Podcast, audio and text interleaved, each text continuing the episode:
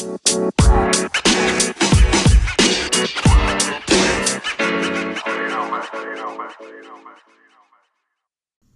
right. Welcome back. This is the Whiskey Tango Foxtrot podcast. This is the 11th episode, and I'm your host, James Ford. And today I have with me Yvette. Did I pronounce that right? Yes, you did. Okay. And Yvette is also a veteran. Um, what branch of the, of the military were you in? Army veteran. Army. Okay, so she's Army. She's not. She's not in the Marine Corps. She's not a Marine. She's not a crayon eater. you know, she definitely wasn't in the Navy. We won't judge. Anyways, so why don't you go ahead and tell us a little bit about yourself, uh, like what you did in the in the, in the Army? Yeah, so oh gosh, it seems like forever ago. Um, I was 17 years old. I enlisted in the Army. I was 25 uniform combat communications. Oh wow. Yeah. That that's a interesting job. That that's one of those jobs where it's like no one can. Re- because some of those radio equipment things are so you know they're they're they there's a lot to there's a lot to them than what people like think.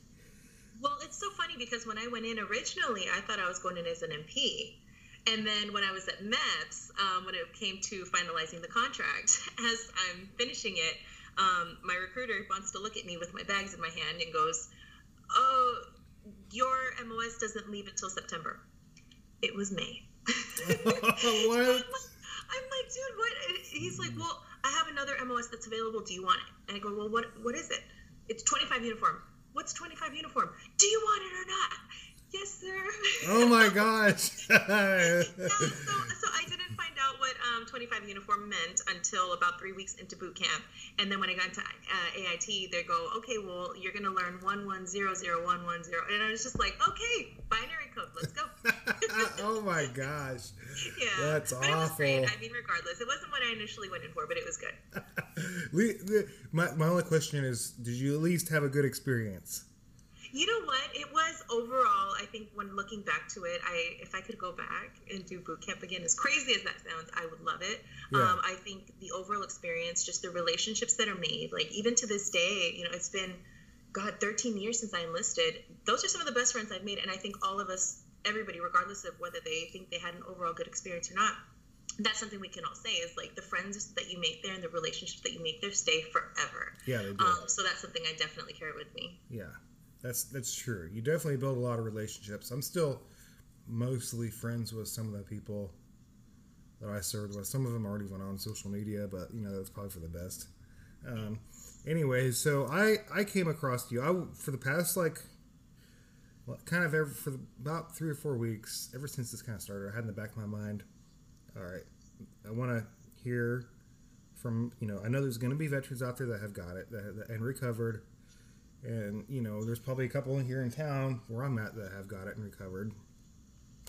But i wanted to hear from it from someone a, veteran specifically that's usually who i who i only interview um, that got it. And, and i want to hear what, what it was like for them. So I, I found you you know through i don't know if task and purpose reached out to you for the interview or how they found it but they shared it and that's how i found you. I just googled i looked up your name on facebook. I was like hey so, anyways, so now here you are, and that's wonderful that you're you're totally open to this. Um, anyways, so like let's, I'd, I'd like to hear, um, you know, what it was like for you. Like you could just start from the beginning and just lay it all out in your own words. So how much time? Huh? it has been a long. I said, how much time do you have? Because it has been a long road. oh, I got plenty of time. So, Okay, all right. So let's start at the beginning. We'll, we'll start very simply. Um, so I'm 30 years old. Um, I live out here in the kind of the Los Angeles area. Um, I am 100% healthy, or excuse me, I was 100% healthy at the time. I don't have any kind of um, history of any medical illnesses or anything like that. So at the time that this whole pandemic sort of started, it was being advertised like, hey, unless you're somebody who is maybe 65 years old and over, or somebody who has kind of chronic illness background or some sort of a, a medical condition, you are more, more than likely not going to be getting this. You're good to go, right? So that's sort of how it was advertised. Um, my so I'm actually a security um, supervisor, and I do large events out in LA. So the large events, it can consist anything from 100 to you know 100,000 in one gathering place. Yeah. And I'm working jobs like this maybe five to six times a week. So um, it's looking like if we go back down the timeline, that's pro- most likely where I was exposed. Yeah. Now it's almost impossible to say exactly the moment that I caught it. Just like if you got a cold or flu, it would be almost impossible to know exactly when the contact was made. Yeah. Um, so basically, uh, it happened really quick. Like I, I, I just remember I woke up one morning and I had a really bad, um, a really bad headache. And the thing was, it was different. It was from the temples to like the front of my eyes. It was very much in the front of the face. Um, and then I have the back of my head was really heavy. The best way I can describe it, and I'm so glad that I'm having this interview with you because I feel like I can actually say things. You can and, say whatever you want. Yeah, well, because on TV, you know, there's certain things you don't want to say Yeah, yeah. best way to describe it, and I'm sure everyone watching will be able to relate this. have you ever had a really bad hangover? Oh, like yeah. a nasty hangover. At least once a month. okay, so when you're laying back and you try to move, you just feel this crazy heaviness in the back of your head, and then a little spinny up in the front. Exactly to the T what it felt like. And I remember that I called a friend of mine because they invited me out, and I go, you know what? I feel really hungover, but I hadn't drank. I hadn't drank in like two weeks. Um, but I was like, you know what, dude? I'm just gonna stay in bed. Like I, I feel kind of shitty. Like I'm just I'm just gonna stay here. Yeah. So I stayed in bed for two days, um, and I also had really bad body aches. Yeah. Now, the reason I didn't think anything about that was because um, I do train in boxing, and Mhm. I've been training in bo- kickboxing for quite a while. So um, the day prior, I had had a really, really intense training session with a new trainer. So when I woke up, my body aches were really bad, but it was more so like in the top of my back. But I figured it was just from throwing these punches. hmm So, really bad headache and really bad body ache, specifically in my upper back. Yeah. Um, so I was like that for two days. On the third day, when I woke up, mind you, I'm in my room at this point. It, I wasn't purposely self isolating. I just felt that terrible that I was alone. So on the third day, when I woke up, I noticed that I had my a sore throat, but it was unlike any other kind of sore throat. It was almost like I had shards of glass in my throat, and it was weird because I've had strep throat, I've had you know laryngitis. This was totally unique. Hmm. Um, so I wake up with a sore throat, and I start noticing I have a little bit of a cough. Um, it was completely dry. There was no phlegm or anything. And as the day progressed, I noticed the cough started to get worse. So the cough is getting worse. Um, my throat is killing me, and I start getting this kind of hot sweats. Yeah. But it wasn't until that night on the third day that I start coughing. And I was coughing so bad that after I was done coughing, I would go to catch my breath and I was gasping. I felt like I was gasping for air. And Yeah. mind you, I don't have asthma, I don't have any anything. So I think at that point, um, it was so bad that I said, okay, something's weird, something is not right. I think it's time to go get checked out Mhm. because it, it made me a little nervous. Um, so I drove myself to the hospital. It was the VA in Long Beach.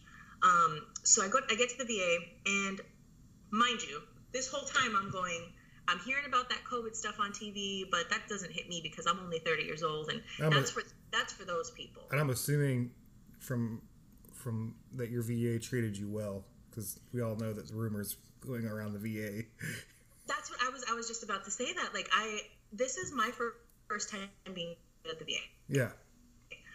um, in the hospital. Yeah. and I didn't really know what to expect because, like, I remember back when I was in the military, it's kind of like, hey, shut up, drink some water. Hey, here's some Motrin, here's some ibuprofen. Yeah, here's have, some a, have, a, have a good day, right? Yeah.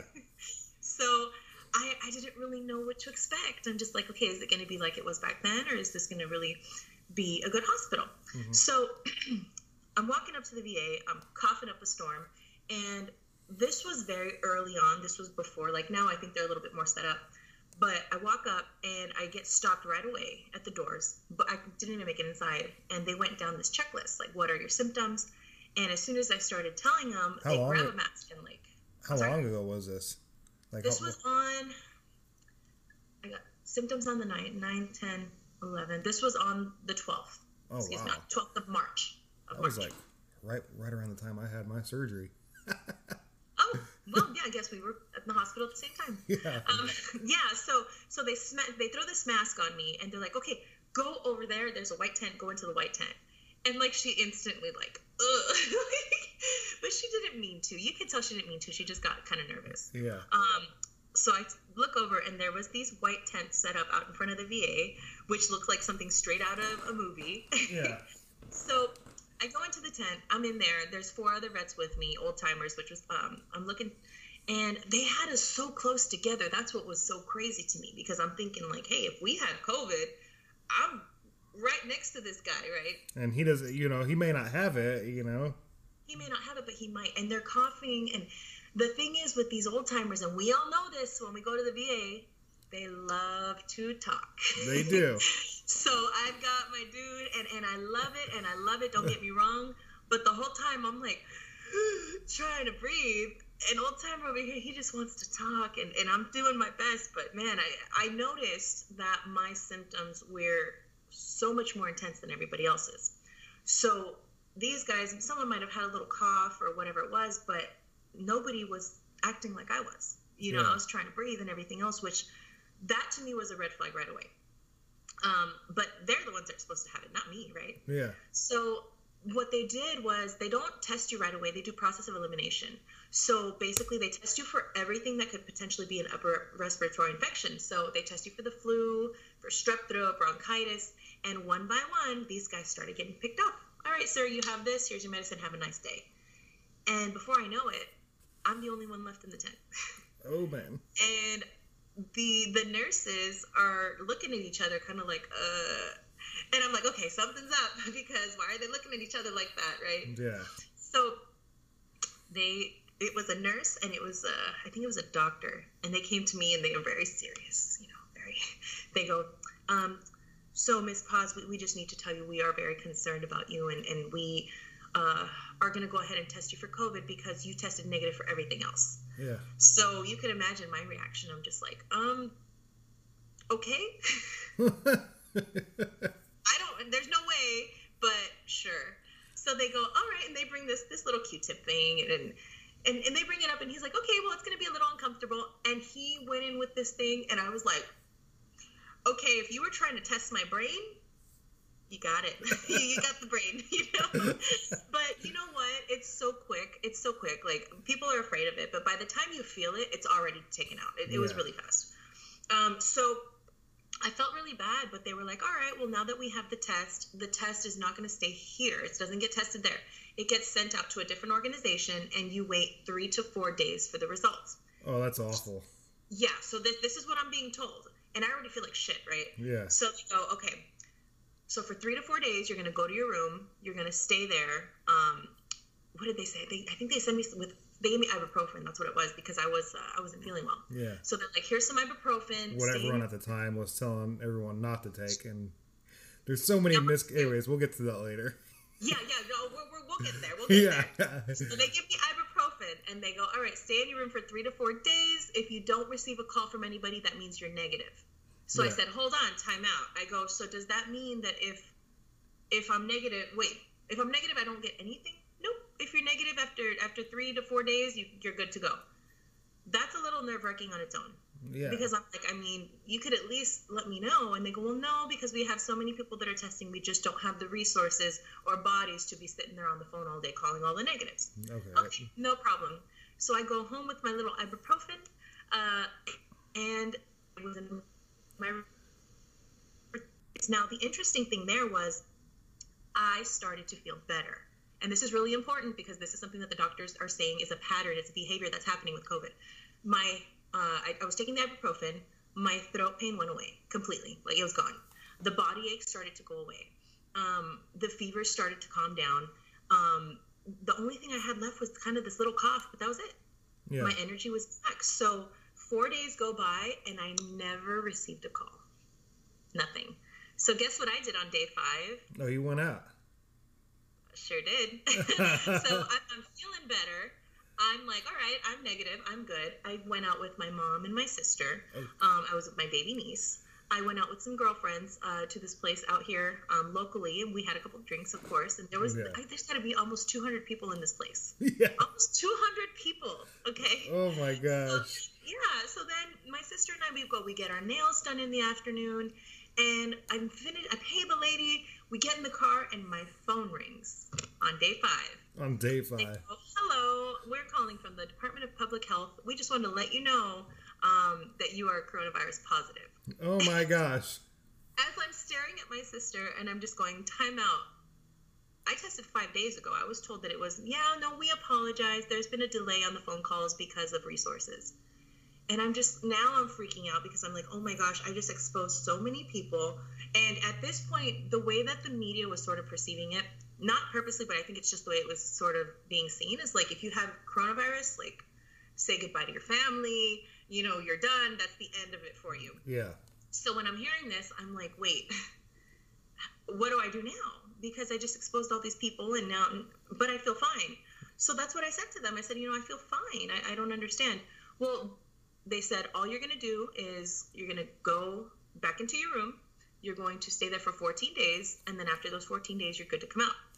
However, they said if you do feel any um, any worsening symptoms, make sure you go to the hospital right away. Yeah. Oh, sure, no problem.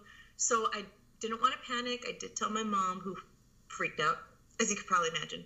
Um, but I just went up into the room and I, I was done for the day. I mean, at this point, it's maybe 8 p.m. So I get dressed for bed. I laid down. Now, when I laid down, and this is the day they called me, when I went to lay down, the cough came on, but really, really violently. And I was coughing my guts out, and then all of a sudden, it got to the point where the gasping turned into a sensation of drowning. I felt like I was drowning in my own lungs. Oh my gosh. I remember. I came off the bed. I was on the floor on my hands and knees, gra- like gripping onto my bed, trying to breathe because I felt like my lungs were not getting oxygen. Oh my gosh. That freaked me out because I've never had anything like that. So I would get little bits of oxygen, just enough to kind of keep me keep me breathing, but it was terrifying. So, So, you so you had pneumonia for sure. that's that's what it was. And then so, the fluid was probably like at, at the bottom of your lungs and when you laid back it rolled up into and that's exactly what happened because when they looked at the uh, when they looked at the CAT scan and everything, they said that the da- the damage and everything that was done on my lungs was started at the base. So that's exactly what it was. Oh, um, so fast forward, I drive back to the VA. Um, they look at me again. They do all the tests again, and they go, "Okay, well, you have severe pneumonia. Um, we're hospitalizing you. You're staying." So I get in there. They do a chest X-ray, and they did show, um, starting at the base of the lungs, there was um, lung damage, and they didn't know what what it was going to look like. But hey, here we go. So they threw me. They put a mask on me. They covered me up. They were completely covered, and they put me up on the fourth floor, which for us it's called the DOU, the uh, the direct observation unit. That's what it. Negative pressure room. Um, it's crazy. it What's was a- crazy. what's a negative pressure there- room? Go ahead. What's a negative pressure room? Some people So a negative pressure from, mind you, I'm not a medical professional or anything, but it's supposed to just be like the air. It gets purified in there on its own. So there's two big old sets of glass doors to even get into there. And if you go in there, you have to be you have to have a suit on. Mhm. So it's it's something to do with with the pressure in the room, and it, it's like a self cleaning. It cleans the air or something like that. so probably probably helps like manage the air pressure for your lungs and stuff like that. Yeah, but I think it also helps uh, to keep. So on the other hand, the room was always very warm, Mm. um, and I think we all know that hospitals are usually freezing. So I was hearing something about the the virus doesn't do well in heat. Mhm. So you remember that. So I don't know. I'm sure all of that comes into play with it. But Yeah. um, basically, they put me into this room. Was one like these nurses? There's there's no connection. There's no direct connection with the nurses because all you see is a set of eyes through goggles. You don't see anything else. Yeah. So already, I mean, just the connection there is hard. And when they come when they come in, you can you can see them sort of doing one of these, and I'm like trying to ask questions, and they're sort of doing this. But the thing was, you could tell that they were fighting because I have to say, apart from all the rumors of the VA, I've been in hospitals in the past. hmm These were some of the nicest, most amazing people that I've ever had taking care of me. Um, so they did a great job. It's just you can sense the frustration of like, we don't know what we're dealing with. Yeah. So um, the first three days were very rough. Um, I do remember that they just kind of blurred, like they blurred. It, it was a big blur. I was sleeping so much, and then when I would wake up, I didn't have any energy. The coughs were so bad that I started having these coughing attacks where I actually couldn't breathe. Hmm and they would have to come in and put me onto an oxygen you know just the oxygen tube just to get me to breathe. And they were trying inhalers. They were trying they tried like a breathing treatment but then they took it off. Um, but I know going back to the ibuprofen comment that you made earlier, when I came back the second time, they said, Do you have the ibuprofen that was given to you? Yes, I do. Open your purse right now, take it out of her purse. Like they wanted to physically see it come out of my belongings and trashed. Yeah. Because I don't know I don't know exactly what the effect is, but they were really adamant of like, get that away from her right now. Yeah. Yeah, so I'm in there for three days. Um, it was terrible. They had done another CAT scan and x ray on the third day to compare it to the first day, and they were showing that the lungs were getting progressively worse. Yeah. So I had not turned the TV on for the first two and a half days. I mean, I was just I was almost lifeless. I was exhausted. This is the um, this is the part that I sympathize with you because you're up there alone, no contact, no yeah. socialization and that is well, like. Here's what's crazy. This is the craziest part. Check this out. So, when you're in there, in, in my case, I can mind you, I can only speak to my case because I know that there are some that are so much worse than mm. what I went through. I was not on a ventilator because there's a certain percentage that gets you on a, on a ventilator. If you mm. go below a certain percentage, like your oxygen level anyway, that's when they put you on the ventilator. Mm. I was just above it, so I didn't actually require the ventilator. So um, the way that this this uh, virus behaves is like a roller coaster. Okay, so you'll have moments where you're down in the dumps and you feel terrible, but then you'll have these moments where you're like, I'm okay. Yeah. And that's what's happening to me. So during those moments where I felt okay, I'm a very social person. You're in this room completely alone. I mean, it just got, what do you do? That's rough. You know, like I can't see anyone. I can't talk to anyone. I've got all these pins and needles in me. Like, it, it was pretty crazy. So, um, on the first day, I I've always been very social, very vocal, and um, I do have you know my Facebook friends and my family. So I was like, you know what? Let me just make a little video um, to let everybody know I'm okay, to sort of let them know what's going on. So I did. Shot a quick little video on my cell phone, uploaded I uploaded to Facebook, and I went to sleep. The next morning, I wake up. It says 27,000 views. Oh my gosh. I'm like, what? It got shared so many times. yeah, yeah. So so it got shared all you know, and then I did a second one on the second day, and that one went viral as well because it was symptoms, and that one even got more. So I think at that point I was like, okay, you know what? I'm going to document this, and I'm going to be super candid, and I'm going to just say everything because um, there's so at, at that time there was so much fear. This was when like here, I don't know how it was out there in Texas, but here in California, people were losing their minds. I mean, the they were fighting in the in the stores for toilet paper, and they were, you know, it, it just it got so hectic here. Yeah. And what I was trying to do was I was trying to show the virus working in real time mm-hmm. to maybe put some people's mind at ease, just to let them know the information the doctors were giving me. Um, and that's that's sort of what I started doing. Um, but yeah, the, there were moments in there. Like I'll, I'll, give you one example, or I, I think I, I, had told you. No, no, no, I, I, didn't tell you. I'm sorry. I told someone else earlier. Um, so I'm in there. I start having one of these coughing attacks, and it was so scary because then this was the most intense one.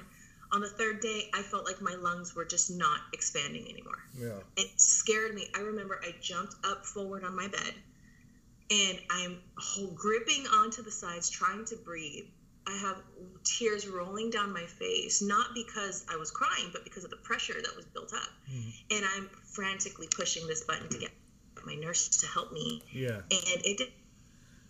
How fast? Nurse didn't come for like 10, 15 minutes. Oh, that because they had to suit up. I would have been. That that's frustrating. That's so frustrating. Oh yeah, yeah. And but but it's it's for their safety. They cannot go into that room without the proper equipment. Yeah. So it just it was insane. By the time they did come in, you know, luckily I had worked through it and I was able to, but it, what that does to a person's mind, being completely alone, thinking like, hey, if something is going to happen and, and I, something terrible happens, the worst happens, it's going to happen and I'm going to be completely alone and I'm going to be watching nurses through this glass door putting on a coat. That's going to be my last image, you know. So it does something to you mentally. It, it, it is a battle that you know, I've told many people before, like, I'm glad it was me because if that would have been my mother or my sister or somebody else, they, you have to be really mentally ready for it. Yeah, you have to be so, mentally, yeah. That that's something too. I want you to like elaborate on because that's like I, I was taught. I was talking to me. I was talking to one of my civilian friends. You know, like the way that I got through combat is I was ready to die. You know, in the back of my head, I'm like thinking, there's a real chance I'm going to die. I don't want to, but it could happen. Right. But knowing this, knowing this made me work harder in the end, you know, because I was ready for the worst case scenario. Even though I wasn't negative, I still had a great outlook. So, like, how, how, how, like, what, what about this, like, so elaborate on, like, the type of mindset that, that, like, how this affected you, you know, like, from, from like the beginning to the end of like being in this hospital scenario like how how have you changed as a person Yeah. So there, there's been quite a bit of change, I think. Um, so I think first when when I went into the hospital, I you could almost say I was had an ignorant mindset, um, and ignorant to the fact uh, that I'm invincible. Yeah. You know, this this can't touch me. I I don't have what these old timers have. You know, that's for them. This is not for me. And that was a very ignorant way to think. yeah Um, because although yes, there was information being pushed out there, I didn't know the facts. I didn't research anything. I was not educated on it, and I was just assuming because you know of my lifestyle, I was so overly confident, and I got smacked in the face. Yeah. That, that was a, that was a huge dose of reality, saying, "Hey, you're not invincible. yeah You know, you, you're just like everybody else, and and and we're gonna go through this, and let's see let's see what happens, right?" So when I'm in the hospital, um, when I was in the hospital, it was really sort of one of those. You, got- you you take you you appreciate the little things, and what I mean by that is I'm very social. I, I I'm a chatterbox if you can't tell. yeah Uh, you know, I like to talk. but you're I, so I like to- positive though what was that? so you're so positive though well, I just I just have a ton of energy and I'd like to be able to, you know, sit here with a drink, you know, if I want to. I like Yeah, to be able to have my friends over. Like I just I I had I think I've built this very flowy life and to lose all of it, not just to lose that, but you lose your humanity. You're not treated as a human anymore. You're treated as a diseased object, yeah literally yeah. You know it, it's just it's crazy. Like the, only way i could compare it is like if you guys you know the movie thor or, Yeah. or maybe maybe maybe it was the avengers but when the hammer comes down and they build this huge you know it's on the ground and they build this huge like quarantine space around it and everyone's got these hazmat suits because it's this like foreign alien object. Yeah. That's how you're treated Yeah. which is insane to me i'm like i'm a human being but my humanity at that point was gone. It's i like, a, was it's like a of it. scene out of et or something like that you know? That's it was insane.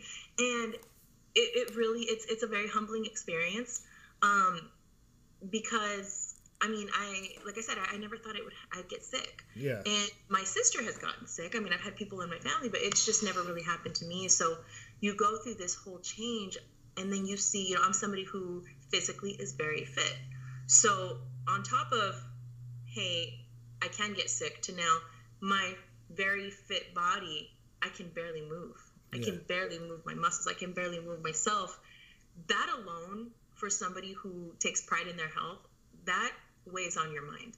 Because you feel like you're losing control of your own body and that is absolutely terrifying. I mean i remember i would uh, i think it was the second second and third day i was making my videos and the color in my face was completely flushed i was Oh, completely gosh. pale my eyes looked like they had black circles i mean i was losing my my everything i had for hmm and I could see it, visibly see it. So the first three days, I think, were incredibly taxing on the mind. I mean, there. I remember um, I had just to keep me feeling human. I ordered food one day, and it was one of those moments where I got a little bit of energy, and I was like, I need, I need to do something that makes me feel like I'm a human being. yeah I ordered pizza from Pizza Hut because they were delivering. So I called my nurse and I was like, "Hey, um, can I order food? Because I'm hungry." And she goes, "Well, I don't see why not. I mean, if it's a delivery, as long as I get it." So I ordered myself a big old pizza, and I just like ate my feelings in there. yes I did. I'm in the DOU by myself, and I'm just eating a big pizza. And the nurse even laughed, but she was like, you know, it's just so nice to see that you're still trying to keep your humanity. You know, I'm not because I never once cried. You know, I'm not going to sit there in a corner and woe is me. It's just not who I am. So it's very much sort of that mindset where I'm prepared for the worst, but I'm also not going to give in to all the negativity. I'm and, and also I, I knew that there was not a lot of information Yeah. and I, I I felt like look number one I can panic and I can freak out and I can sit here and depress myself and cry or I can say I have a great team of doctors which I actually did I had a doctor a a um, an infectious disease specialist who was dedicated specifically to me which was awesome and my nursing staff was great so I said I'm going to take that little bit of energy that I have and I'm just going to let, let's let's team up with these guys let's team up with these guys and see what happens Yeah. if I put all of my trust in them, let's see what happens. Yeah, at- and at I had an moment, amazing outcome. That that moment, they're pretty much your best friends. Yeah. yeah. And the good thing is they, they gave me really good information. They seemed to really genuinely care. Yeah. It wasn't like I know um, some of us might have had experiences in the doctors at the hospital where they'll come in and it's almost like they're looking at you, but they're kind of looking at the furniture in the back. They're it's it's almost like a rehearsed. Okay, this is what you have. This is what you take. Blah blah blah blah blah. Here's your work note. Have a nice day. Yeah. It was nothing like that. My doctor would come in every day, put his chair down, and just sit there and have a heart to heart with me and say, "Hey, this is where we are," you know. And he used to thank me. He would say, "You know, I'm learning from you because I don't know any of this." And it was just this very intimate interaction. So it was very unique, which I thought was cool. Um, but I said, you know what? Instead of panicking, I'm going to go ahead and trust in these guys and see what happens, right? So the first three days were terrible. The night of the third, and I remember because it was the first time I turned the TV on, I had not touched the television for three days because I, I was too tired. I turned it on, and uh, Donald Trump was talking about this new medication that they were thinking of possibly trying. hmm So it was not FDA approved. They said this is definitely going to be a trial, but it worked in France and it worked in a couple other countries. Um, and they said it was called hydroxychloroquine. Hy- Hydroxychloroquine sulfate is the actual name. Um, so I just remember, I, I thought it was cool, but I, I changed it because I don't I don't want to hear about coronavirus all day. So Yeah. I wake up the next morning, lo and behold, here come the doctors, and they go, "We want to have a conversation. We just heard about and we got access to hydroxychloroquine sulfate, and going through your chart, looking at your numbers and everything, you qualify to volunteer if you so choose." But if you want to go that route, we need to have a very long and serious conversation because obviously it's a trial. I mean, you you don't know what can happen. So we did. We had a long conversation about it. We went over the possible side effects, and once everything was said and done, I there was no way I could say no to it. I mean, the the idea that you could possibly save millions of people, and I think a lot of us as- veterans, if we went in for the right reasons, you know a little bit of what I'm talking about. Mhm. Something you do could affect millions of people at home. That is amazing, Yeah. right? So that's when I was like, you know what? Let's do it. Where do I sign? And I signed my life away again Yeah. um, yeah, so so we we started it there. Um, at this point, my white blood cell count was dangerously low, and this is why they were keeping me in the hospital. So I do want to say, if I if I can, just like a huge disclaimer to everybody, there is a confusion right now that the coronavirus is what puts people in the hospital. So people are afraid of that. That is not the case hmm and I'm trying my best to push this out to as many people as I can. So the coronavirus does not put you in the hospital. What the coronavirus does, it's it's a virus just like everything else. It lowers your white blood cell count, okay? When your white blood cell count is lowered, you are open to secondary infections. hmm So that secondary infection, the most common one that's happening right now is pneumonia. hmm So that's why when you hear people going into the hospital, it's pneumonia cases. You're not going to hear anybody who was hospitalized for coronavirus and that's it. Yeah. So I just want to that uh, because I think there's a lot of confusion and a lot of people are freaking out about that. Yeah. Um, yes. So my white blood cell count was dangerously low. Um, we make the decision to start it. It was very simple. It was a small, small little pill that you take twice a day. Um, so I took it on day four. I took it again on day five. On day five was when they sort of came together. They said, "All right, we checked your white blood cell count, and it spiked after the hydroxychloroquine." When I started ingesting it, they said I had a spike of white blood cells. Um, so because of my age and because of um, you know my healthy lifestyle and everything, they felt comfortable, because they needed the bed, um, they felt comfortable enough. they felt comfortable enough sending me home um, to continue the trial at home. Um, so. disclaimer um, but and, and it's true i mean the doctor said it just like that he's like look we need the bed you know you're, you're 30 years old you're healthy or you were healthy before we feel comfortable enough monitoring you from home Yeah. So they sent me home um, with basically a bunch of medicine to combat the symptoms, and then the hydroxychloroquine. And I'm, I'm assuming your oxygen level started going back up at this time too. Yeah, I mean it was it was better than it was before when I started taking the hydroxychloroquine. I was still having the most notable the most noticeable thing I think after the first week of the hospital was I would get winded very very quickly. Yeah. Um, so when they did the second, so when I when I did the the um, CAT scan and the X-ray the first time, they said it was more on the base of the lungs of the Yeah. infection. When they did it the second time, they said that it was on the base, but it had actually grown and it went up to the back of my lungs and it was starting to climb.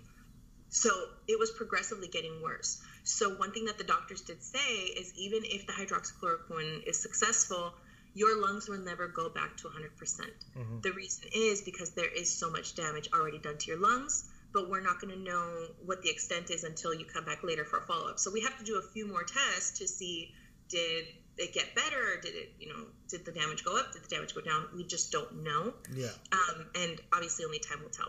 Yeah. So, so yeah, I went home. Um, I wasn't doing a whole lot because what the hydroxychloroquine did was I took it for two days in the hospital. When I went home, uh, starting on the third day, I mean, I literally, there were moments I couldn't even move. Like if I had to go to the restroom, you better hold it because I was not moving out of that bed. I was having these really intense sweats. Um, I was soaking through my clothing. I was soaking through my sheets. And just the energy level. I remember I, I made a video on my Facebook that you can see where I'm I'm speaking, and even talking, I'm talking really slow, and you can see that I'm breathing these long, drawn out breaths because I was so exhausted. Yeah. And that was the hydroxychloroquine working in my body. Yeah. And you just feel this crazy battle going on. It was it was pretty insane. Um, so then I think at the end of the fourth day, I started noticing I started having small bouts of energy, which was nice because I hadn't really moved around in so long.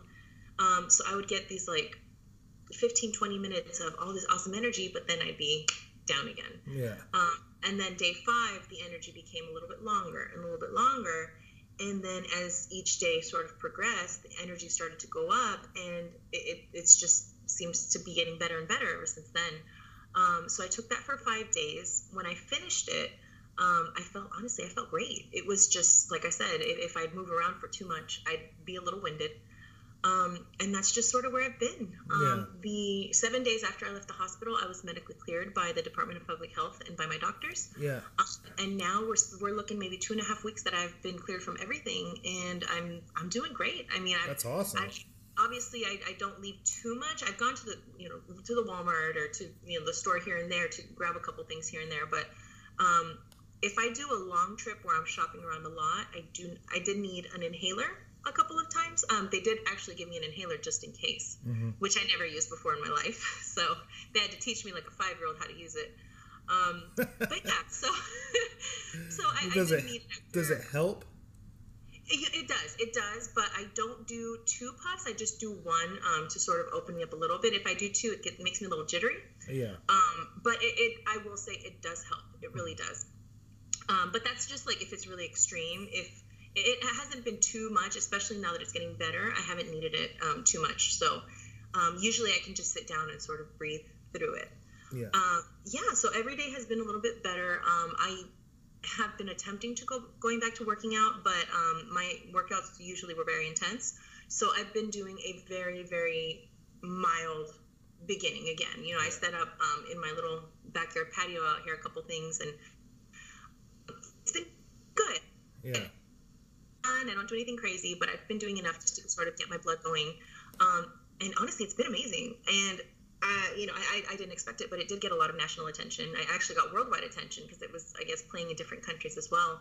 Um, so I think that I just have been sharing the story with whoever wants to hear it because there have been so many people in the world, you know, that have been messaging me saying, "Hey, watching your videos has kept me it made me keep my cool you know i was I, I suffer with anxiety i suffer with ptsd i suffer with you know depression and all these things and they said watching the videos i, I took the virus and i humanized it Yeah. which was my intention um, so that what they're saying is i made it a little bit less scary and a little bit more tolerable Yeah. and this is why I have continued. So I did have a couple of news media outlets reach out, and I said, absolutely, hey, if we can tell the story and, and help people, let's do it. Yeah. Um, yeah, because I think there's a secondary, you know, if we want to say the word the pandemic that everyone's saying, yeah. we have COVID, but then there's a second one, in my belief, and I think that that's mental health. Yeah. And I think right now that is just as big, if not bigger, of an issue. Yeah. And what's going on with the COVID stuff. So, and and I can say this because I myself, and I'll, I'll I'm talking to veterans. I'll say it. I don't care. I do have PTSD. I do have traumatic brain injury from when I was in the service. Um, I do, you know, I, I, get anxiety and all of the, all of these things that I think a lot of us, I think we all share that we have that in common. Mm-hmm. So myself, when you see me and those that have followed my videos, I'm smiling and I'm positive and I'm a burst of energy. Yeah. But doesn't mean that I don't have my own reservations inside. Yeah. Which I do.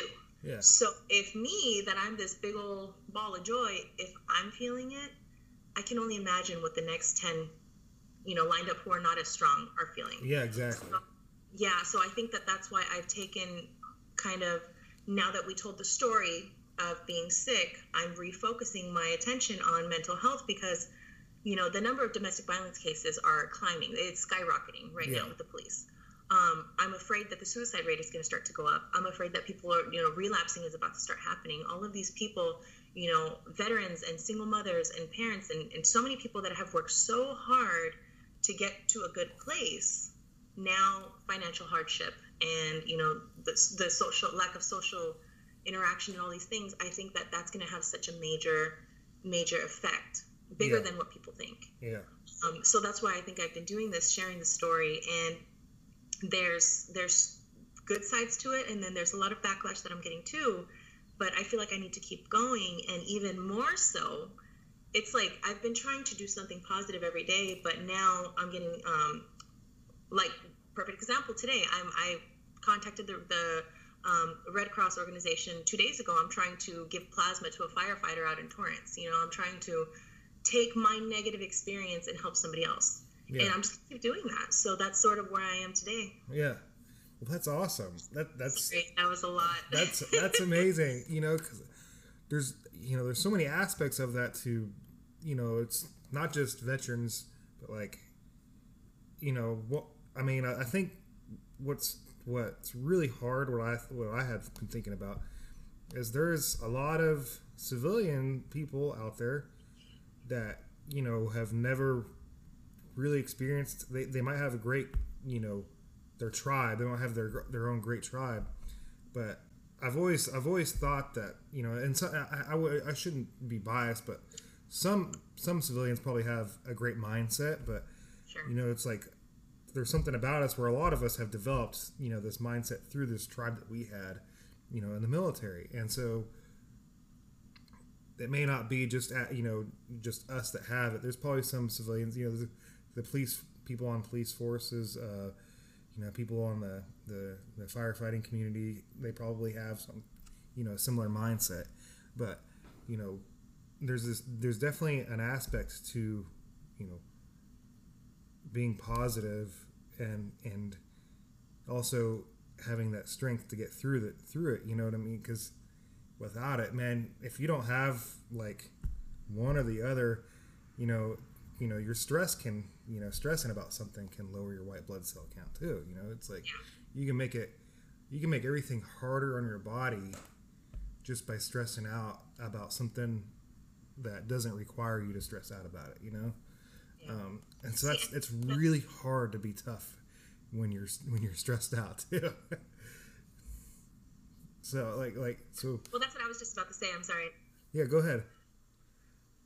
Yeah, no, I was just gonna say um, that exactly what you just said. It's so hard to be tough when you're so stressed out and you're going through all of these things. So it, it, it's very interesting because in the hospital, like I said, I didn't, I never allowed myself to feel it. I never allowed myself to say, "Hey, this is scary.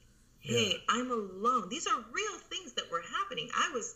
It's terrifying to have these astronaut people yeah, treating you like you're not a human being. You know, it, it's just it's this whole thing. You know, you where I can't breathe and I'm alone. So I think I went through the whole thing. I went through the motions. I was medically cleared, and it wasn't until there was a video that was created by um, USA Today, which is a very large, um, very large media outlet, and they made this video. Basically, they compiled a bunch of my videos in the hospital to where my recovery.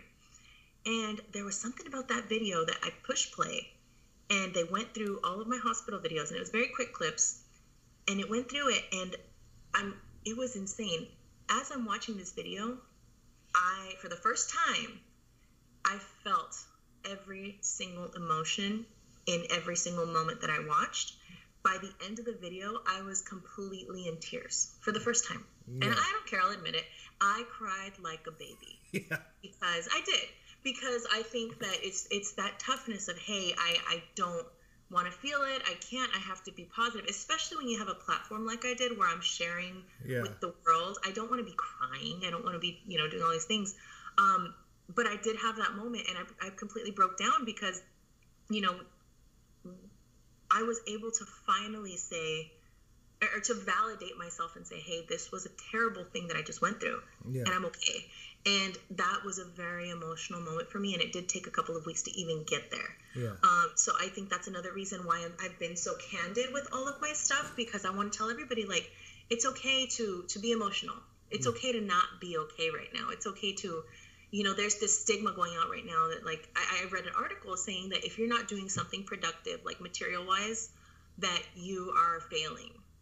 And I'm saying no, that that's completely false. I think there's a lot of people right now that if you're making it through the day, Yeah. still have your life and you didn't pick up a needle and you didn't pick up a bottle that right there to me you you won you did it you, you made it through the day and people are losing sight of that so i'm just trying to remind everybody like it's a, it's a different battle for everyone and it's okay to feel and it's okay to to you know i, I want to be that voice Yeah. so that's sort of what i've been doing Yeah, I definitely related. I immediately hooked on and related with you when you spoke about the mental aspects of it because there's not, you know, there's not a lot of people that really quite understand, like, you know, coming out of the hospital when you've been in there for a long time and no one's visited you and all those human aspects. I've never had to experience that. I don't know if I want to and all those human aspects are taken away from you and then when you get discharged and you finally get to step out in the sun for the first time it's like whoa Yeah. Yeah.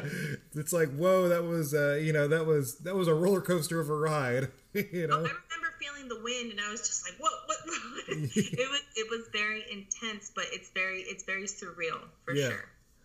That's that's that's that's insane. That it's, you have such an incredible story and you know I, I i don't think a lot of veterans have have heard it yet but they probably will you know now. You know I'm, I'm, and so that's my that's my hope. Yeah. you know because a lot of everyone everyone has their own opinions. Everyone's saying this or that and it's like you know it's like if it's working for for some people great. Don't take it away from them you know? Don't don't take someone else's experience away from them just because it worked for them you know what i mean? And it's like you know there's so many myths and there's so many rumors out there that are going around and and there's so many keyboard i call them keyboard warriors because they're sitting there behind their phone screen acting tough when in real life they're not the toughest person any they're not tough at all you know and it's like that, that alone is a huge battle that I've. let me tell you. yeah just ignore them just yeah yeah don't And, and I think the, the scary thing is, um, and, and we have to remember, you know, the keyboard warriors, they've been there. Th- th- This is not something that happened overnight. They, Oh, they've yeah. been there. This is, it's social media. The issue, I, I think, is not so much the keyboard, you know, tho- that specific group. Mm-hmm. I think now, which is regular everyday people. So what's happening is we don't have people who are just sitting in their mom's basement all day. That that's its own group.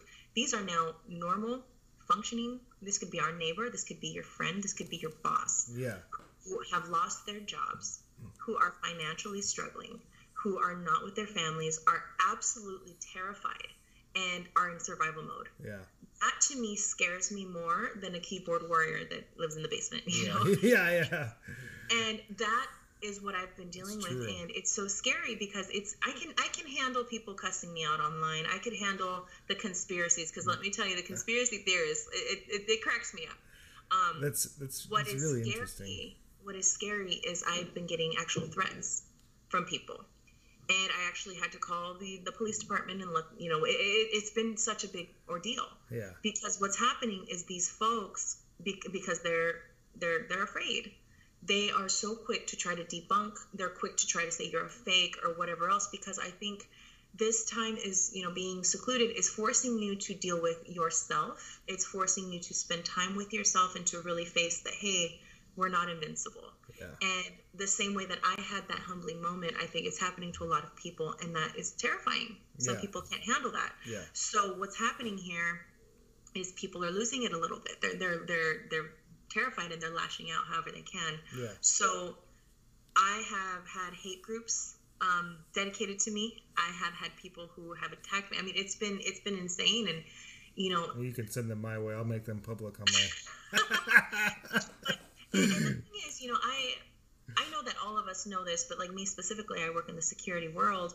We know what worst case scenario could be. We Yeah. know that you can line up a hundred, you know, a hundred people who just talk, but it takes is one person yeah.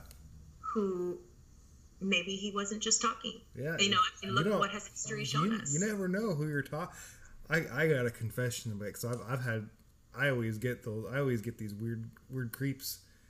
I I don't know if they're real, but they'll like message.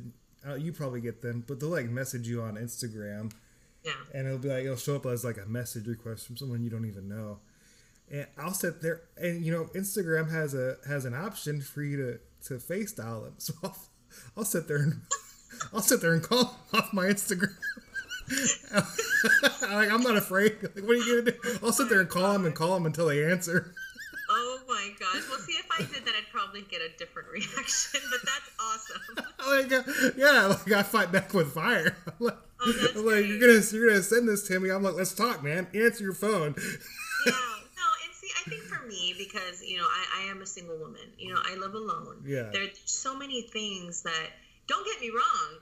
If we gotta fight, we'll fight. You Yeah, know? yeah, If yeah. I gotta defend myself. I mean, just like I think every single one of us, that's what we were trained to do. We Yeah. we will fight until we can't fight anymore. Yeah. But how do you fight crazy? Yeah, How- exactly. You know, that's a whole other. You know, I you'll get bit. Yeah. you, and we're not prepared for that, man. Like, Man, there's some So- some people out there are like, whew, man, they are just. There are some special again, people out there. it is associated with that fear. It's just I'm the way that I've been speaking. I'm not speaking. I'm not pretending to have any medical knowledge Yeah. because I I'm not pretending to to know more or less. That I, I am speaking true to my experience and my This experience alone, and I'm being very clear about that. And I think that's scaring people. You know, I'm I'm not supposed to be sick because if I'm sick, that means they can get sick. So they're going to do everything in their power. You know, I had somebody said that they will not rest until they expose me, and they're you know they're gonna they've been contacting the city and they've been calling, contacting the fire departments, and it's just it's been so crazy. Mm, they Good want, luck. They want to prove that I'm fake so that they don't feel if I'm a fake, Yeah. then they can't get sick. yeah, good luck You know, to them. So it's it's just it's been a lot, but like I said, I've, I've sort of there was a couple days, and I'm gonna be because I'm ha- I'm being as honest with with you as I can, and I'm going to continue to be. There was like two days there that I did go off the radar because you know, not only am I going through this whole thing alone, not only did I just fight for Yeah. my life in the hospital, you know, on top of everybody shunning you, now I have people threatening my life Yeah. you know i would wake up in the morning i'd go to sleep very peaceful you wake up and you've got you know 50 messages of people sending you screenshots of hate groups about you saying what they're going to do to you and just as much as you want to shun it away and it's not like i want to look at it i open up a message that someone sent me and it's right Yeah, there when so it's- it's not like i'm actively looking for it's it that but bad. when it's come it's hard. it, it hurts it's Yeah. a very painful thing and i'm not going to pretend to be invincible it did hurt and um, i've been dealing with it and, and i think i luckily i've been able to sort of shift my focus to, to positive things but i i am the first one to admit you know i and, I- and i'm pushing this out there because people need to understand it's okay i have already reached out for mental health um, services I actually already have my first appointment set up, and I'm going to continue with that because I want to deal with it in a healthy way Yeah. because it did affect me and it has affected me. And that's what a lot of people don't understand is like, too, is like, so it's absolutely 100% okay to go get help. Yeah. And to be open about it. Like, you don't have to hide anything. I mean, most, healthy individuals, especially your friends, the one you'll find out real quick who your closest friends are because they're not going to judge you for anything that you're going through if you're open to them about it. And that's how I've have found all my friends, every single one of them, everyone that's ever stood by me for my issues, you know, they have turned out to be some of my best friends today. Yeah. And and the ones that haven't dipped out and ran, did something else, or you know, or or it's the opposite. You know, you see it in someone else, and be like, "Hey, man, are you okay?" And then as soon as you like ask them if they're okay or suggest something, you know, they completely shun you for it. You know how how you know, and some people it's hard for them to like admit that that they need help. You know, they try to handle it for years Yeah. years on their own and they're not being successful and it's like when you've handled it for years on your own and your friends coming up to you like don't don't do not get mad at them if they're suggesting you know you go get help do not get mad because they're trying to be your friend they're trying they're trying to be there for you and that's the kind of friend that you want Absolutely. I agree. I totally agree with that. Yeah. I do. And like I said, I think that because I am saying these things, it's a little too real for some people. I think some people are not ready to face their own demons. And I think that's why some folks are so quick to want to shut me down because, hey, that's a taboo. We don't talk about that. yeah And I'm not going to do that. I'm not going to shun it away because, on top of all of these mental health, now there's the keyboard warriors, but then there's also this second piece to it, which is new. And what is happening right now is if you are associated with COVID, you are now this dirty dirty thing that we don't go near right? That's so and weird. let me let me it's this stigma and let, let me tell you what i mean. And every single person watching this is going to is going to relate. Yeah.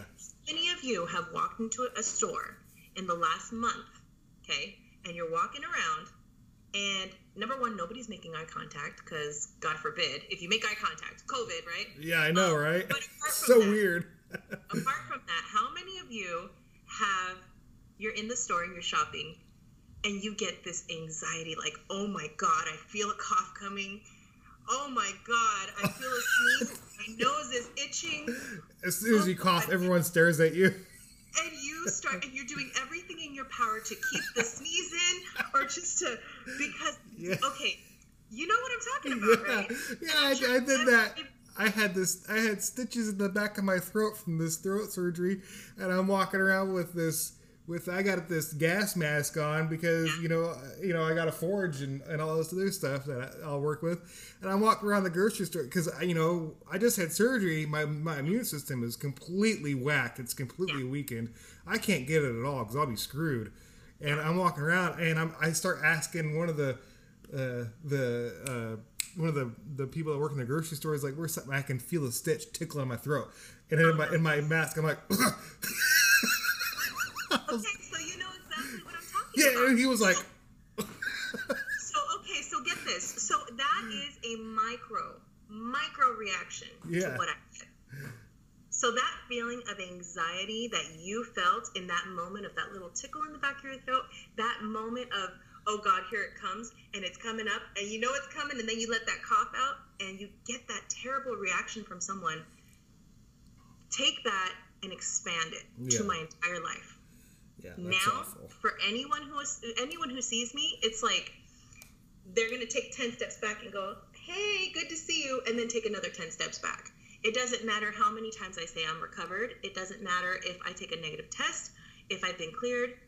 That is gone. That's awful. i now have a permanent stamp across my forehead that says covid-19 positive. That's awful. and it's a shame because of that. Like i'll give you an example. So um, maybe a week ago Yeah. my very best friend she's basically a sister to me okay? She's closer to me than family. Um, mind you i have been totally alone since the 9th of last month. It's now the 15th Yeah. of this month. That's a very long time to be alone. And you know i talked to my girlfriend and i was kind of telling her how i was feeling and you know with the cyberbullying and just everything else i i was kind of emotional. So my friend she decides to pay me a visit. She comes to my house you know um, just to be safe we did put a mask on because we because we're silly and we, we thought it was funny and then um, we went to take a picture and then we're like oh this would be so much fun to like because my girlfriend and i were crazy we, we like to dance around Yeah, you guys look like we're having We're fun. like, let's make a video and we were just we were like we don't care what we look like let's just go and it was so much fun. It was so much fun. And for that moment, I was not COVID 19 positive. I was Yvette. Yeah. Just for that moment. Yeah. And it was such a strong, powerful moment for me. Like it was mentally, people don't understand. I needed that. Yeah. You know, when people talk about essential, that at that moment was essential to me. Yeah. So I post the video. Oh my God, I must have woken up with maybe 200 messages calling me every name in the book, cursing me out to all hell, Oh my saying, How dare you endanger your friend's life? Oh my god! And that I was a monster and that I was going to go to hell because I endangered her. Yeah. And I'm just sitting here like, I don't know. I'm not going to sit there and try to explain to every single person because this is my business. But I know I did make a video kind of explaining to people like, hey, it was an essential visit. Like, back off a little bit. You know, I, I need this moment. I, I need, you know, Yeah. if it's if it's and- then and then I, I read something later that it was talking about essential. Like, who who can determine what's essential? You know, let's say, and and I think the example was like if there was um, a guy who walks into Walmart and he's buying a thing of paint you could sit there and point at him all day and say, hey, that's not essential. How dare you? But how do you know that him painting is not his release because he was addicted to heroin Yeah. his whole life? How do you know that, that you, you don't know? Yeah. So I think that this is the perfect timing for us to sort of take a step back and breathe and remember that just because somebody gets sick or just because whatever it is, if they're still a human being. Yeah. You know, we don't need to shun people. We don't need to to attack them because we feel number one, we're not doctors. Number two, unless you were going through the process with them in the hospital and everything, you don't know where You they are in their it's like. recovery. You don't know what's going on. Everyone everyone's experience is gonna be different, you know. And like it's I'm no scientist. I know a little bit about biology because my background's in there, you know, and it's like you know, the MERS MERS the virus was causing holes in in people's lungs. And that Yeah. was all from their immune system overreacting. It wasn't even from the virus itself. And so it's like everyone is going to everyone's to have a different a completely different experience than the person to the right and the person to their left and then Yes. the the crummy part is going to be like like you said the the after because it doesn't end there because then you got it's this is such a big it's it's such a big event that you know it carries on through our mental health you know in in, in a way it's almost like it's almost like they're almost like PTSD symptoms from what I've been hearing from people. You know they're mm-hmm. very very similar to PTSD symptoms. Yeah. and people don't really understand you know what those you know because it's almost like that can for some people turn into like a survival mechanism. It can for some people turn into a depression. It just depends on how you react to it and how you're able to control it and manage it. And and everyone's going to be different in managing it too. But you know it's like that mental toughness right there comes boils down to you who's in your tribe you know it's like the the crappy part is going to be for some people. Some people are going to have to go down there, and like I had, I had commented on, your- some people are to have to go down to the gates of hell and knock on it by themselves. That's going to be really crappy, but it's often better times if you can do that with someone else. you do that So together. I absolutely agree with the statement that you just made because I am somebody with uh, I, I was previously diagnosed with PTSD. So that would probably be the best way to describe it because when I talked about the USA Today video, I relived every second of that video. Like literally as I'm watching it, I am sitting in that hospital. I'm going like it was insane and this is something that I'm now carrying with me. And there's little, and I, I hate to even use this word because people are like, oh, well, you're weak if you use that word. I don't care Yeah. there are little triggers there are comments that some folks would make you know when people started saying that i faked painful Yeah. because i know what i went through it was extremely difficult mentally it wore me so to have people attempting to discredit me you know to, to try to say that i faked it. I mean it, it, it just it's one of those things where you start laughing for the first little bit but then when it continues and it continues and it continues it's it, it does hurt. It Yeah. does. And not only did you suffer this terrible thing but now people are trying to take that away from you. Yeah. trying to say, no you didn't. That's not true. And i don't think people understand the mental wear that that does to a person. I don't care how tough you are. I don't Yeah. care how strong you are. It's painful. Yeah. and you know i It's almost like forcing them to go back down and knock on the gates of hell again. yeah It, Yeah. it pretty much does, and that's Yeah. that's a horrible thing to do to do to a person. Oh yeah. And the thing is there's also there's more. There's more. So listen to this. So on top of the stigma, the personal battle that you're going through, the mental health, well, just like all of you, I am also financially affected. Yeah. You know, like I don't know, I don't know if people forgot that. I work. Yeah. You know, as soon as I got sick, I, I stopped working, and you know, because of the fear and because of the stigma. Now, now let me let me start off by saying I'm very well liked and respected in my job. I am one of the um, team. I'm you know I'm one of the leaders in in my company, and even now I've been cleared. Yeah. I, I've been you know I'm ready to go, and they're just not ready to have me back at work. Now, it's not it's not something where they don't want me there. It's nothing like that. Yeah. It's just it's a very very unique circumstance. This hmm. is not like, hey, I caught strep throat. Oh, here's my doctor's note. I'm back. This is very different because we don't know how the virus behaves. We don't know. You know, there's there's rumors out there saying that this might even lie dormant in you where you test negative and then it reactivates and comes back. Yeah. We just don't have enough information. So, as much as I would love to go back to work and they would love to have me back, is it really safe right now? Is it really, is this the best time for me to really go and potentially be around all these people? And that at the same time, my body's still healing. Mm-hmm. My antibodies are still building back up. So I could potentially be exposed to something else. There's so much there. So I'm not making any money on top of all this, you know. And I know everybody thinks I'm getting paid, but I'm not.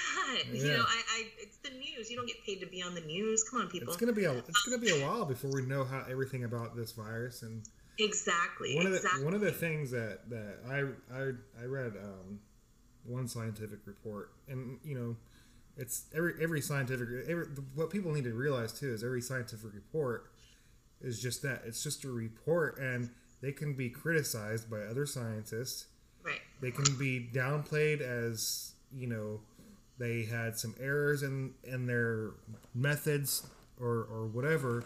And then you know on top of that if if because i'm heavily heavily involved in the scientific community if you want a, a good report make sure that the journal that is reporting it is a reliable journal.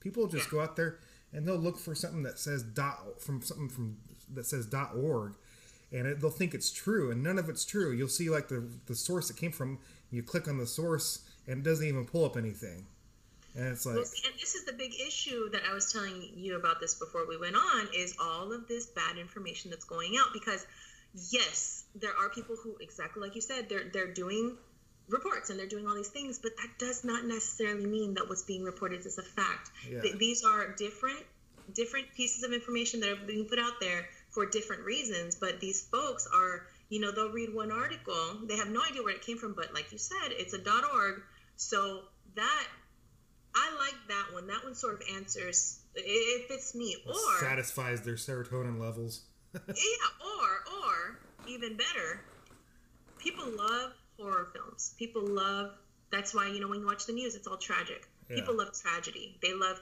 to be afraid. So, ooh, this is the scariest one. Oh, there's all these positive reviews, but you know what? There's this one report, and it, that one sounds terrifying. So that's where I'm gonna take it. I'm gonna spew that out to the world. So I think that is the, the scariest thing right now is all these quote unquote experts that have now come out because they read one or two things that are not necessarily from a credible source. yeah that's why like lately i've been like the only news source i've been getting my news from is from task and purpose because i'm like Yeah. i can't read anything else i'm like it's, it's so negative i'm like Yeah. at least task and purpose I can't tell you how many times I look at things and I just roll my eyes. I'm like, really, you guys? Like, yeah, yeah. really? yeah and so it's like you know and I, a part of me is just like oh man you know because i'm heavily involved in that in the scientific community especially over here you know i'm, I'm doing my master's in in a remote sensing and it's like i know how this process works. And like you know when i did watch the news it's like well they're reporting numbers but they're not telling you how accurate those numbers are. And i'm like to an extent i'm like well that's not the politician's fault. That's the scientist's fault, because that should be reported. It's just the politicians you know reporting you know they don't know what they're Yeah. doing. They're not that's not their Yeah. area. That's a whole other conversation. yeah. but- and then people Yeah, I, but I absolutely agree. people I are freaking out agree. and it's like you got to tell. I keep telling all my friends, I'm like, stop paying attention to the numbers. You're just gonna freak yourself out. I stopped listening a long time ago. I, I and I, I did. I said it in one video, and I said I'm only gonna say this one time, and I'm dropping it. I said, if you start anything that is progressing at zero, that is progressing. Yeah. The numbers are gonna go up because you're starting at zero. Yeah. So that's what I tried telling everybody. Like, yeah, you know what? It sounds scary, but of course the numbers are growing. There were no tests. There was nothing. Yeah. So you're coming from the number zero, and if you think about how many people you have, it's just. I just. I, I've been trying to tell everybody like, don't allow yourself to panic. Just relax and and focus. Instead of focusing on that, I Just mean, focus on how yourself. many of us have been at our job? Even if you love your job, This is you a- know, you're you know 10, 12 hours in, and you're like, oh my god, I wish I could be home with my girlfriend, boyfriend, spouse, kids, whatever. Guess what? You have been given this awesome gift. As much as it sucks because maybe you know some of us aren't getting paid or whatever. Yeah.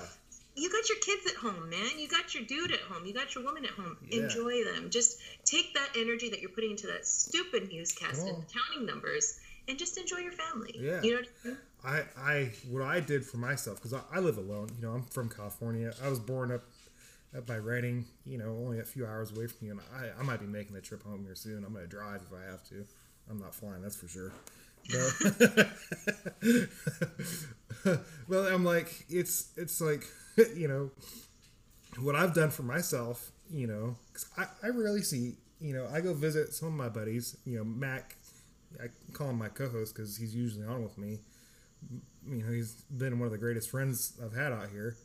But you know what I've done is I've made a list of like all these things that I want to do since I've I've spent so much time alone. Yeah. Like I'm practicing the guitar over here, like you know almost every day now. I made a list of like my weaknesses that I know that I struggle with. You know, there's some things. As soon as I see them, I'm like, oh, I'm gonna be lazy. I don't want to do this. You know, and I, I made a list. Well, I'm gonna work. I'm gonna use this time Yeah. you know that I'm afforded to you know knock out something that I suck at. Yeah. yeah. and I've been sitting here contemplating, man. I'm like, I could totally go like learn. I could teach myself like how to paint. I could order some like painting materials and like teach myself how to paint or something. And like, there's so many things that you could do that you've never done before. Now that you have more time alone, so Yeah.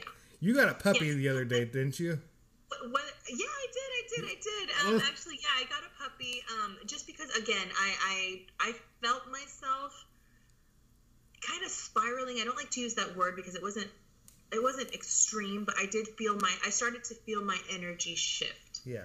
in in a negative way, and I said, you know what, I need to, I need to do something to catch myself and to redirect. And I mean, I've been wanting another one for about a year now. My dude, my my dog's about a year and a half. He's almost two, and he's always alone. So I'm like, you know what? This would be a perfect time because I the only thing that was stopping me was I do work a lot. Um, I'm working anywhere from 50 to 70 hours a week. So you got to train a puppy, and I didn't have time. So I'm like, you know what? If I get one, it'll be an opportunity for me to go positive again, to Yeah. to refocus, recenter myself, and just put some love and, and affection into this little innocent little thing. So for me, it has completely like it's put me in that- a, is such a that what we totally hear? different space. Is that what we hear right now? Is it what? Is that what, what I'm hearing right now? No, I think that's a crying child outside.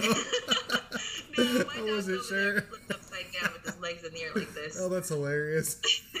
yeah, no, but but but I mean, I the dog could be a metaphor for anything. Yeah. You know, something something that that you're passionate about, something where you can refocus yourself and, and sort of re reconnect. Um, yeah, I definitely think this is a great opportunity. And even if you're just thinking about it, you know, maybe maybe you didn't get it done today or yesterday, but the fact that your mind is going there, that's a positive thing. You're you're starting to think about self improvement, even though you might be sitting there watching Tiger King for the fourth. It's okay. I still haven't even watched that. oh, recommend. Anyway, but yeah, it's like it's at least getting people into a thought process of starting to yeah. do something positive. do so something I'm, I'm all for it. Yeah. So, man, if there was one thing that that you wanted to let people know, to like, you know, the last little bit that you think that would help people like understand this, and then, you know, how how they could reach out, like, you know, if they're struggling mentally in this time, like what what would you what would be like your your message that you'd want to tell people? Yeah, so I think after everything, the main message that I can really tell every single person who's watching, who's listening, is whatever you do, hold on to your humanity and hold on to who you are. Mm-hmm. And the reason I'm saying this is because I'm noticing a huge shift. Um, people are losing themselves, mm-hmm. getting lost, and that's okay. It's okay. But just do whatever you can to try to refine yourself when you're done going through whatever you're going through. Remember who you were before this happened. Um, remember all the great qualities that you have as a human being because we're going to need that when the world comes back in. Yeah. When I think when we when we come back in, everyone thinks it's going to go right back to the way it was. It's not. Yeah. There's going to be a lot of people who are mentally affected. There's yeah. going to be a lot of people who are going to continue to live in fear for a long time. Yeah. And I think that the the best thing we can contribute as individuals when we open back up is to try to regain your sense of humanity. You know, yeah. um, remember that we are all valuable and we nobody is less than. Nobody is, you know, instead of walking around with your nose stuck up in the air like, oh, I'm the cleanest thing around. Remember that we all coexisted in this world before this happened. Yeah. And even though we had issues, it, it worked out okay. You know, I've yeah. been here for about 30 years and I'm doing all right. So yeah. I just I think that's the most important thing. Um, and if you are somebody who needs any kind of help, um, I myself actually am going to start looking into support groups. Um, you know, if we need to do something more private, I'm going to start logistically seeing what I can do. Um, if you need any help, especially if you are a service connected veteran, they have they have resources for us. You guys call the VA, you know, ask for help. It does not make you weak. Yeah. It's okay to ask for help. And even if you're not comfortable doing that, there are so many veterans and you know, from the shortest to the tallest, big, fat, whatever, so many veterans who could be feeling exactly like you. Yeah. Who you know, we there there's gatherings, there's different things that we could be doing to help each other. So I think that would be the most important thing that I would say is do not lose yourself and just don't give up. Yeah. Just hang on a little longer because this will pass. It will. And if if you ever get to a point where you you're in despair and you feel like it's the end, call someone. You know, there the hotlines are still open. There are so many mental service people out or mental health services people out there that are still working. Yeah. You know, they. I have a couple friends that are therapists. They're saying, I want people to call me. Yeah. It breaks my heart that people aren't calling. They say we want people to reach out. So um, we got to hold on to each other right now, especially us. We like like you say, we have a tribe. We have this beautiful brotherhood that we were gifted um, yeah. And I think that we need to use it as much as we can. Yeah, exactly. So, last question. Now, this is totally not related to this apocalypse that's going on, but it could be. If the end of the world was coming, would you prefer aliens or zombies and why? I have a question for your question. Let's hear it. Are we talking Walking Dead zombies or that other movie with the Brad Pitt. Those uh, crazy I would totally, I would totally go Walking Dead zombies. Okay, then I would do zombies. Because I had to fight those zombies from that one movie where they're stacking on top of each other and running like crazy. I, I don't know if I make it. Yeah. what is it? World Z? Isn't that what it's called? Oh yeah, I think so. Yeah, World You're Z. Terrifying. Yeah. Yeah, yeah, yeah, yeah. No, I don't imagine. I hope zombies don't turn out like that. but see, if they're slow, you can. I mean, we, we can work with them if they're yeah. Yeah, we can work with them. I would not mess with because they got stuff that we we don't. I can't even imagine. Uh, I would, you know, I would want to be, to be honest. A lot of my amputee friends are gonna be mad at me for saying this. I, I'm, I'm always jealous of my my amputee, my arm amputee friends, because some of them they get the robotic hand, robotic hands and I'm like, I'm so, you know, I'm so mad at you. I'm like, and they're like, why? I'm like, because you could flip people off with that and be like, it's malfunctioning. but I'm like, now that I think about it, I'm like, you know, you could actually use that thing to stuff it in the zombie's mouth and not get bit. oh, that's awesome. No, see, well, I did, um, well, I mean, the cool thing about you, because you said you have one or two legs. I have, I'm missing one, but I have a bunch of, I have a bunch of backups. Well, see, well, what I mean is, is you have just one that you haven't amputated. So when you watch the Tiger King, there's this guy. He had, uh, he it's a he's a double amputee, you know, double, double amputee, and he had these legs made. They're so cool, and it's literally all painted. Oh, that's They're cool. painted like uh, like tattoos. Oh wow. He puts them on. It's the coolest thing I've ever seen. Yeah. And yeah, t- definitely take a look because I think it, you may not be able to flip people off, yeah. but do something cool with the legs. This is like a cool body piercing now it's really cool. It's really cool. Yeah. All right. I'll keep. I'll, I'll have to look at it.